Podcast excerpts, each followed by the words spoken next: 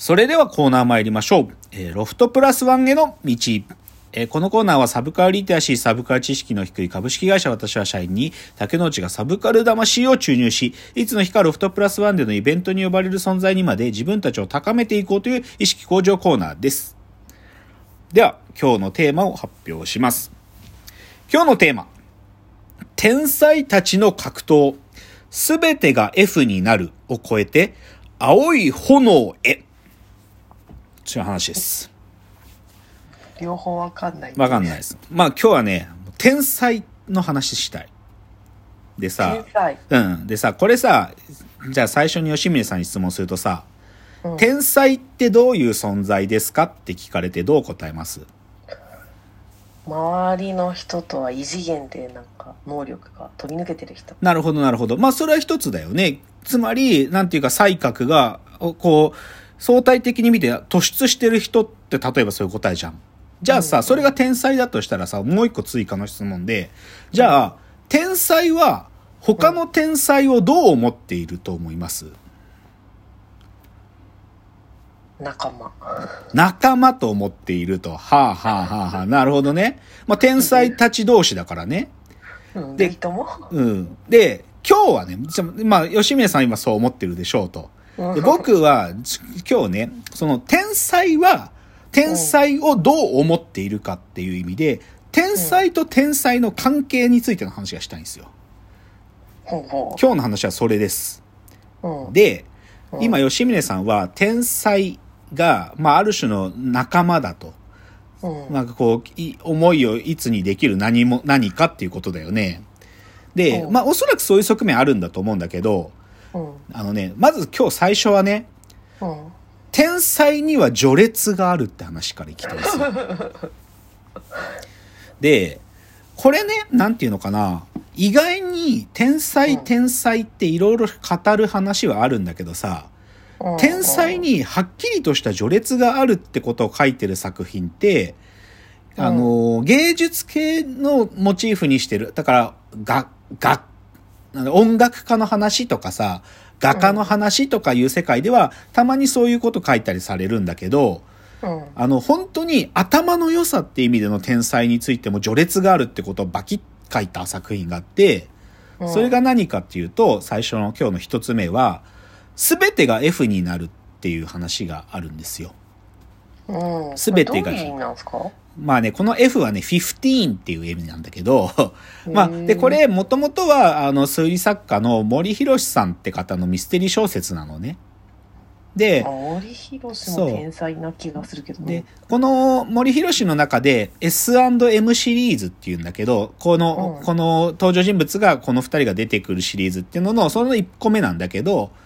で、それがまあ小説なんだけど、で、この僕が今日話すのは主に全てが F になる the perfect insider っていう、この全てが F になるをね、これ完璧にアニメ映像化したのが、このアニメ全てが F になる the perfect insider なんですよ。フジテレビのノイタミナっていう枠で2015年の10月から12月までやってたアニメなんだけど、で、僕から熱心に見てたんですよ。面白かったから。で、11話あって。まあ、ちなみにこの全てが F になるってその後ドラマにもなってんだよ。綾野剛が主役。だから、まあ、その映像化、実写って意味でも映像化されてんだけど、僕はとにかくこのアニメ全てが F になるを激推しします。で、あんまり深くは今日物語の中に入らずに、3人の登場人物についてだけ話したいのね。で、すべてが F になるの、まあ、てかこの S&M シリーズの主人公ね。で、これはミステリー小説だから、要は謎解き役になる、要は探偵役になる存在がいて、それがまず一人目の登場人物、才川宗平っていうんだけど、で、こいつは大学の助教授なのね。まあ、だいたい32歳ぐらいなんだけど、で、こいつは、なんていうのかな、その、もうね、学会のホープ、なんていうの、学会のホープでめちゃくちゃできる。で、非常に優秀で、天才と呼ばれていて、なんかその年で取れる賞は全て取ってるらしいのね、なんか。その学会とかでもらえる賞とか全部取ってて、なんで、だけど教授にならねえかって話もあるけど、まあ自分は研究やりてえからっつってまだ助教授でいるんだけど、で、こいつが、まあ、基本的には、この物語の中で、謎解きをしていくやつなのね。才川宗平つって。まあ、建築士をやってるらしいんだけど、なんかその建築を、コンピューターを使って研究する、なんか第一人者らしいんだけど。で、この才川宗平っていうのは、まず一人目に現れる天才なのよ、こいつが。で、もう一人、S&M シリーズっていうのは、総平&萌えなんて S&M で、二人目の登場人物は西野園萌えっていう女の子がいて、で、こいつはある意味、その、才川が探偵だとすると、それの助手みたいな位置づけのキャラクターなのね。だから才川と一緒に謎解きをしていくんだけど、で、この子は、才川研究室がある大学のまだ1年生の女の子なのよ。なんだけど頭がめちゃくちゃよくって、例えば3桁の掛け算とかもう速攻で計算できるみたいな、だからまあそのなんていうのかな 瞬間計算力みたいなのも優れてるんだけど、その才川とはちょっと若干違うのはこうなんていうのかな論理的に順序立てて思考するんじゃなくて、少しこういろんな一気にこう瞬間的に考えるっていうか、なんか言っちゃえば直感型って言ってもいいかもしれないけど、だからそういう意味で才川がロジカルに丹念に何かを思考していくのに対して直感だとかこう思考の飛躍ってことが特徴的な人なのよ。だからある意味才川宗平もこの西野園萌えっていうののそういう直感力とか頼りにしながら一緒にまあ事件を考えていくわけ。だからこの子もある意味でも、で、西野園萌が言うには、その才川宗平と初めて会った時に、幼い時に会った時に、その初対面で、まあ初めてね、自分より頭のいい大人を見たって言ってるわけ。だから、まあ西野園萌はある意味、その自分は頭がいいって自覚があるんだけど、それで才川と出会った時に、あ、自分よりできるやつっていうのが初めているんだっていうことを知って、で、そこから才川に、こうなんていうかずっとくっついて歩いているのよ。まあ才川のこと好きなんだけど、っていう二人がまあ要はいろんな事件の謎解きしていくんだけど、で全てが F になるっていうのはまあそれの一発目の事件で、で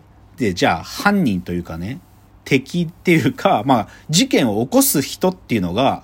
これがすごくて、これがねマガタシキっていう女が出てくんの。でこれちょっとねもう説明読むとすごいんだけど、いきなしね説明に書いてあるのがね、人類のうちで最も神に近いと言われる天才プログラマーつってめちゃくちゃ天才じゃん。そうこの人って結論言っちゃえばこの人が女の人だけどもう天才の頂点にいる人なのよ。でなんか書いてある話聞くと、5歳の時に自分が他とは違う自分の得意性を認識してからもういろんな偉業を達成するんだと。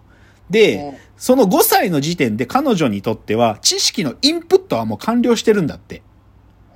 でだからもうすぐに MIT での PhD 要は博士号を修了してるでなんかね5歳でそうで、論文なんかのね、文字を書いて、なんか他の人に伝達することは無駄だって彼女にとっては無駄なの、なんか。だから、そのね、彼女がいろいろこう、称賛されたりとか、こうなんていうのかな、評価されていくっていうのは、たまたまどうしようもなく彼女がアウトプットしたものの評価でしかないから、彼女の全部を全く誰もわかんないわけ。それくらい突出してるの。でね、もう言っちゃえばこの子天才すぎて、もうね、思考、なんていうかな、自由へのイニシエーションつって、なんか、もう、常人では考えられない思考するから、その、親殺しちゃう。怖っ。親殺しちゃう。で、親殺しちゃって、で、あまりにやばいから、15年間ある研究所に閉じ込められてんの。まあ、閉じ込められてるけど、自分で閉じこもってんのね。で、そこで、まあ、あることをしようとして、いろいろなんかやってんだけど、で要は、でもこの、マガタシキっつうのはね、もうね、なんていうか、さっきの天才の序列っていうののもう頂点なのね。で、さっきの才川宗平や西野園萌も天才なんだよ。天才なんだけど、明確に彼女にはかなわないんだよ。で、彼女にはかなわないっていうことを才川惣平も知っていて、しかもこのマガタ式って当然学者でもあるからさ、そのマガタ式に対するリスペクトがとにかくあるわけ。叶わない。もう彼女には叶わないし、自分は彼女より劣後する。しかし、でも尊敬があってっていう、そういう存在がいるって話で、だからね、実はこの全てが F になるって、さっきの西野園萌は才川惣平に懐いてて、才川惣平は自分よりできる大人だと思ってると。で、さらに才川惣平は、このマガタ式に、自分は負ける。叶わないし、もう自分みたいなもんが彼女に叶うはずがないって簡単に認めてるのね。もう、それは、なんていうか、その、負けてるってことに自分が悩んだりすることもなく、自分は劣っているってことを最初の時点で認めてるのよ。うん、っていうのがこの全てが F になるの天才の序列の描かれ方なわけ。何？マガタさん、総平さん、萌えちゃん。そういうことなの。で、僕が今日言いたい、今日あくまでこの全てが F なただの振りなんだけど、なんか天才たちがね、その才覚の高多い少ないをね、こんな素直に認め合っているんだけど、僕が今日突っ込みたいのは、本当はそんな割り切りのいいもんじゃねえだろっていうわけやよ。天才たちの関係っつうのはもっとドロドロしてるんだろうっていうことを今日は僕は言いたいんですよ。だから今日この全てが F になるのこの天才、でも天才の序列ってことを書いたっていうのはすごいと思うよ。天才にもこう順位付けがあってっていうのを書いたっていうの。だけどその関係付けの中ではもっとグロい気持ちがあるはずだろっていうのが今日の話、本誌。じゃあ次からそこの2つ目の作品に入っていきます。はい。